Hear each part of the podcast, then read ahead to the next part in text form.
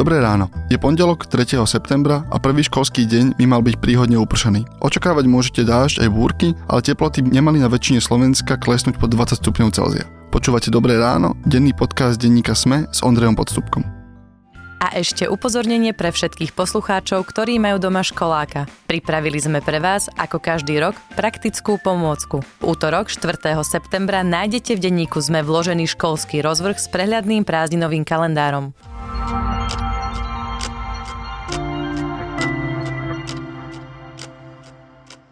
Vypočujte si krátky prehľad správ. Konzervatívne politické strany utužujú vzťahy. Lídry strán Oľano a KDH sa dokázali dohodnúť na spoločnom postupe pri komunálnych voľbách v Bratislave. Po novom nevylučujú ani predvolebnú spoluprácu pred parlamentnými voľbami v roku 2020. Sadli sme si spolu a za našou dohodou je zodpovednosť. Komentoval predseda Alois Hlina novú spoluprácu s Igorom Matovičom, od ktorého strany sa v roku 2012 dištancoval, lebo v nej podľa jeho vtedajších slov nefungovali základné demokratické štandardy. Európska komisia odporúči členským štátom, aby zrušili prechod medzi letným a zimným časom. V rozhovore pre ZDF to povedal prezident Európskej komisie Jean-Claude Juncker. Brusel otvoril verejnú debatu o pravidelných zmenách času v júli. Do prieskumu sa zapojili milióny ľudí, pričom 80% bolo za zrušenie striedanie času a väčšina sa prikláňala k celoročnému zachovaniu letného času. Dovnútra Arktídy sa dostala teplá voda. Môže roztopiť ohromné množstvo morského ľadu. Skupina vedcov z Yaleovej univerzity zistila, že v hlbinách Severného ľadového oceánu sa skrýva veľké množstvo teplej slanej vody. Od ľadu, ktorý pokrýva povrch oceánu, ju oddeluje vrstva studenčej vody, ktorá na teraz zabraňuje topeniu ľadu. Ak by sa ale vrstvy vody začali miešať, teplá voda má dosť energie na to, aby spustila rozsiahle topenie polárneho ľadu.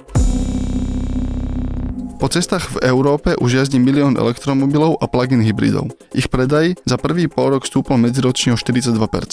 Od januára do júna sa v Európskej únii a ďalších európskych krajinách predalo 195 tisíc aut, ktoré sa dajú nabíjať z elektrickej siete. Podľa odhadov analytickej spoločnosti EV Volumes by do konca roka mohlo v Európe jazdiť 1,3 milióna elektricky nabíjaných aut. Napriek tomu budú elektromobily tvoriť len malý zlomok celkového trhu. Pred koncom roka nedosiahnu ani 3% zo všetkých aut jazdiacich na európskych cestách. Viac správ nájdete na webe denníka Sme.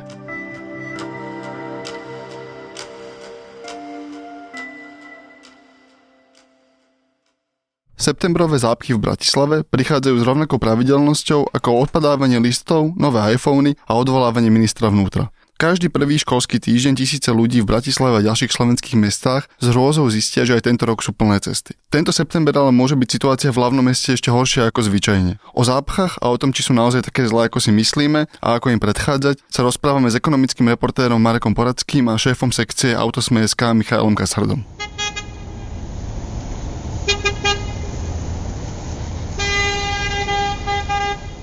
Michal, prečo je začiatok školského roka vždy na cestách tak dramatický? Lebo tých aut nie je 1. septembra alebo 3. septembra viac ako 3. oktobra alebo novembra. Prečo je to vždy v septembri? Tak rozdiel je vlastne v tom, že 3. septembra bude tých aut na ceste viac ako bolo 31. augusta, čiže ten skok si preto všimneme, keď začína školský rok, lebo vlastne v prvý deň školského roku bude zrazu na cestách oveľa viac ľudí. Ľudia sa vracajú z dovoleniek, ľudia začínajú voziť deti do školy a toto všetko vlastne naozaj bude evidentné ten prvý školský deň. Potom si už podľa mňa znovu zvykneme na to, že to je nová normálna situácia. Čiže ten prvý deň to v hlave vodiči porovnávajú s augustom a nepomáha ani to, že každý rok vedia, že september je zlý.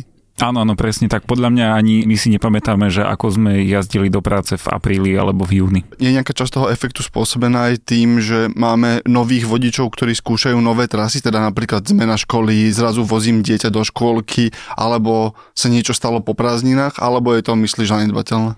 Myslím si, že toto v tom veľkú úlohu nehrá. A to, že sa vždy na prístavnom moste ťuknú auta práve 3. septembra je tiež kozmická zda náhod, hej? Kozmická náhoda to nie je, ono je to v skutočnosti tak, že sú nejaké časy, kedy tá nehoda na prístavnom moste je prakticky nevyhnutná. Takže pondelok 3. septembra je jeden z tých dní, kedy sa tam tá nehoda proste veľmi pravdepodobne stane. Dal by sa ten začiatok septembra zvládnuť lepšie, ako sa zvláda v súčasnosti alebo za posledné roky? Zmenilo by sa niečo, ak by sme nahnali policajtov do ulic, ak by sme upravili dočasne dopravné značenie? Myslíš si, že to je problém organizácie alebo je to nevyhnutná vec, ktorá sa deje? S výnimkou ciest vyslovene tých, čo sú okolo škôl, tak podľa mňa tam veľké zázraky sa nedajú spraviť, že by sme nejak akože na poslednú chvíľu skúsili niečo spraviť s tou dopravou. Možno ešte naopak by to prinieslo väčší chaos. Ale napríklad okolo školy vidieť policajtov, však na začiatku septembra na školských prechodoch. Tá dopravná policia niečo robí, ako oni si uvedomujú, že sa dejú veci. Pokiaľ viem, alebo teda z toho, čo som videl, pomáhajú práve s organizáciou okolo priechodov prechodcov, aby teda vodiči si znovu privykli, že majú púšťať tie detičky v tom čase pred 8 ráno.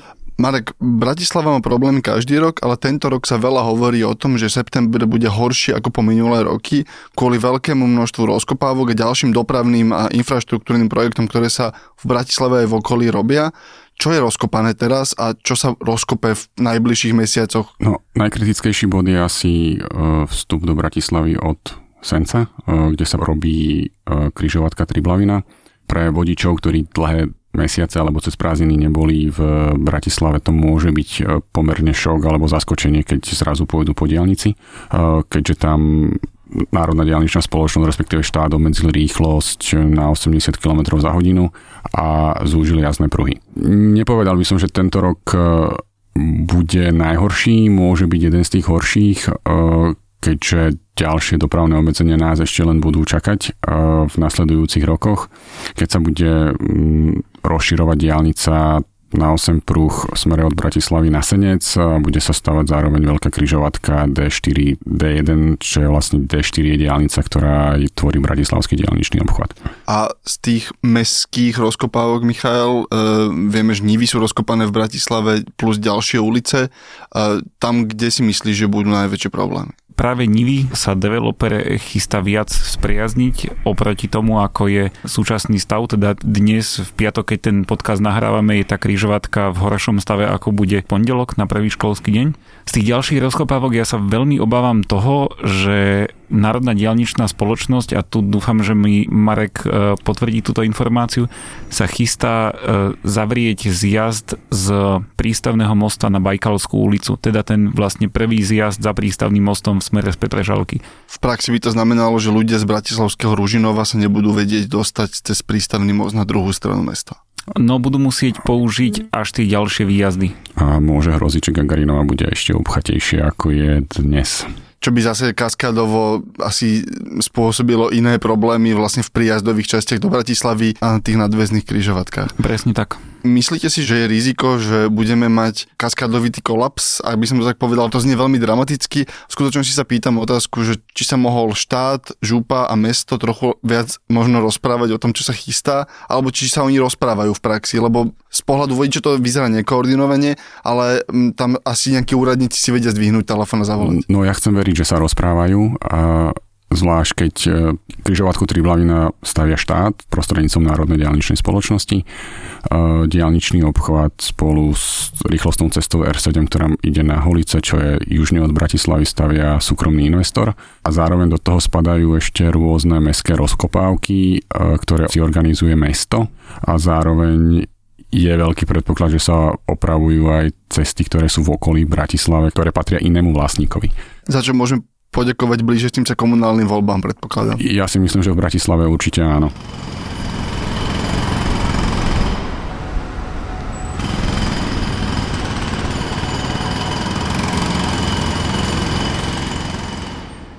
Marek, ak by sme porovnali Bratislavu s inými mestami sveta alebo povedzme aj regiónu, sú dopravné zápchy u nás horšie alebo sme niekde v uprostred? Ak ideme porovnávať mesta, tak Bratislava sa nachádza v porovnaní s počtom hodín zápch na 201. mieste z viac ako tisíc e, miest, ktoré analyzovala analytická spoločnosť Inrix. V zápchách trávime 29 hodín za rok s tým, že na porovnanie najviac alebo najúbchatejšie mesto je Los Angeles a tam motoristi trávia viac ako 100 hodín za rok. Ja len doplním, že pre porovnanie teda v Bratislave strávi priemerný vodič v zápche 29 hodín, v Prahe je to 24 hodín a vo Viedni je to 40 hodín. Čiže nie je to ani extrémne zlé, ani extrémne dobré.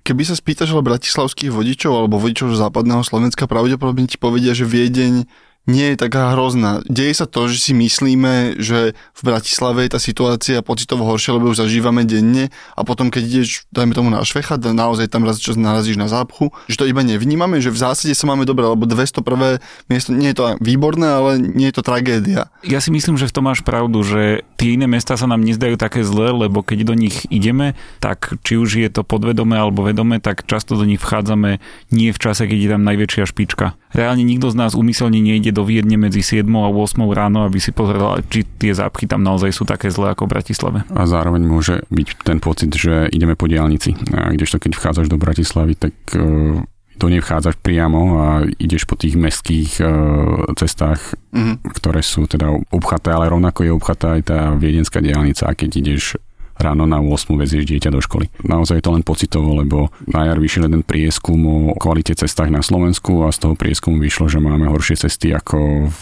Indii alebo v Bangladeši. Viem si predstaviť, že človek, ktorý príde z Indie sem, tak zrazu bude uveličený, ako sa tu dobre máme.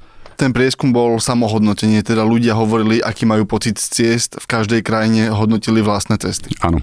Jasné, to dáva zmysel celkom, lebo nespokojnosť je národný šport. Marek, je možné vyčísliť ekonomické škody, ktoré nám zápchy spôsobujú? Existujú rôzne prepočty, ale je to asi trochu taká divoká priemerová matematika, nie? No, najčastejšie sa to vyrátáva priemernou hodinovou mzdou, vynásobíš počtom hodín, ktoré z priemere stráviš v zápche.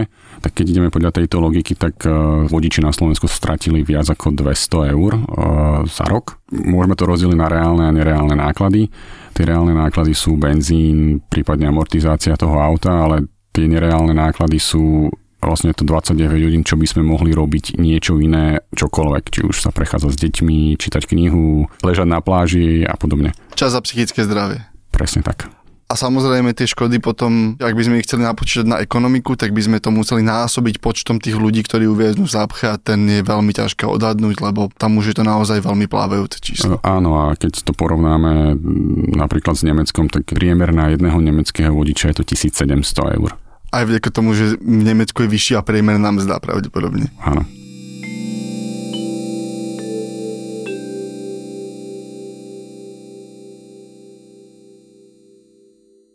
ak by sa dostávalo všetko, čo je teraz naplánované, rozostávané, alebo povedzme, že v nejakom stave už nakresleného reálne existujúceho projektu. Od zajtra by sa magickým prútikom dokončili všetky tie projekty, ktoré sú urobené. Zmizli by z Bratislavy zápchy? Nemyslím si, pretože tých aut je stále viac a viac, pribúdajú a zároveň na cestách môžeme vidieť e, auta, v ktorom sedí len jeden vodič. Čiže keď sa dostavia napríklad Bratislavský obchvat alebo sa rozšíri diálnica na 8 pruh, tak e, nemyslím si, že čarovným prútikom tá zápcha v smere do Bratislavy zmizne, len tie auta sa presunú niekde inde, keďže cestu v Bratislave nerozšíriš. Tam je cesta ľudí školiť, učiť a aby začali viac využívať e, verejnú dopravu. A vtedy možno tie zápchy v Bratislave raz zmiznú. Čiže inak povedané, nevieme sa vystavať z tých dopravných záp. Nie. Slovensko je totižto ešte stále e, v rámci Európskej 27 krajina s jedným z najrýchlejšie rastúcich počtov aut. Čiže u nás rastie počet aut percentuálne oveľa rýchlejšie ako vo vyvinutých ekonomikách v Nemecku, povedzme, alebo vo Francúzsku. Je to tak, že my sa dostávame na úroveň vlastníctva aut v Nemecku, teda kým priemerná nemecká rodina má povedzme dve auta, priemerná slovenská rodina má povedzme jedno auto a Slováci sa tým, že dobiehame pomalinky západné ekonomiky, si dokupujeme ten priemer západných áno, krajín? Áno, áno, je to tak, lebo v Nemecku vlastne medziročne rastie počet aut o, ja neviem, 1,5% a na Slovensku je to možno 6%. Ešte stále kupujeme výrazne viac aut, čiže ja si myslím, že aj keby sa naozaj že všetky cesty opravili a dostavali, tak výsledkom by nebolo to, že ľudia by zrazu začali jazdiť vlakom alebo autobusom alebo na bicykli alebo na skútri, ale výsledkom by bolo, že ešte viac ľudí si povedalo, že veď tým autom sa mi oplatí ísť do Bratislavy. Aká pekná cesta, prečo ja sedím vo vlaku. Presne tak. Ja by som doplnil Michaela, že za rok sa na Slovensku registruje asi 100 tisíc aut a častokrát sú to auta nie v osobnom vlastníctve, ale služobné autá, ktoré teda firmy dávajú ako benefity svojim e, zamestnancom. A takto otec rodiny môže mať auto, mama môže mať auto, už keď je syn dospelý, začne robiť, on má auto, mm-hmm. čiže zrazu e, na bratislavskom sídlisku trojčlená rodina má tri auta. A každý jeden z tých členov tej rodiny využíva svoje auto alebo auto, ktoré má na služobné účely, firma to dovolí aj na súkromné. Nie je to tak, že ten otec rodiny odvezie seba do práce, manželku do práce a dieťa. Jasné. Michael, ako môžem ja, keď už raz uviaznem v tej zápche ako vodič, ju prežiť vo fyzickom a psychickom zdraví? Žiaľ, to, čo si väčšina ľudí myslí, že je správne v takej chvíli, je, že zdvihneš telefón a začneš sa hrať alebo si pozerať Instastories, čo je podľa mňa tá úplne najhoršia vec, ktorú môžeš spraviť, pretože tým pádom úplne prestávaš sledovať dianie okolo seba.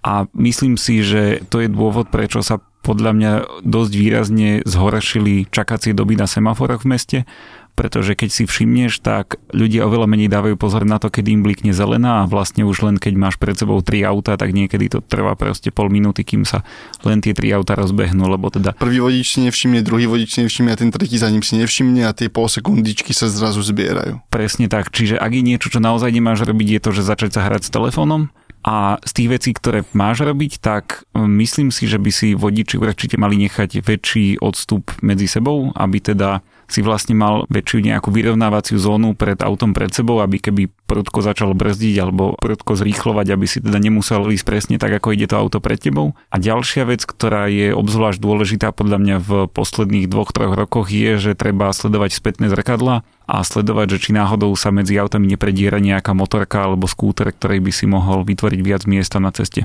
Alebo ho neopatrením preradím sa do vedľajšieho pruhu ohroziť. Alebo tak. To je na dnes všetko. Želáme vám pekný deň. Počúvali ste Dobré ráno, denný podcast denníka Sme s Ondrejom Podstupkom, Michalom Kasardom a Marekom Podackým.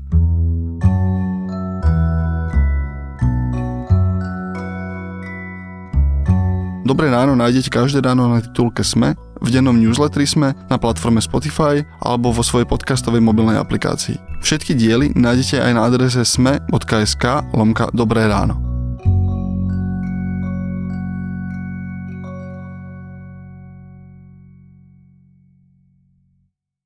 A ešte upozornenie pre všetkých poslucháčov, ktorí majú doma školáka. Pripravili sme pre vás, ako každý rok, praktickú pomôcku. V útorok 4. septembra nájdete v denníku sme vložený školský rozvrh s prehľadným prázdninovým kalendárom.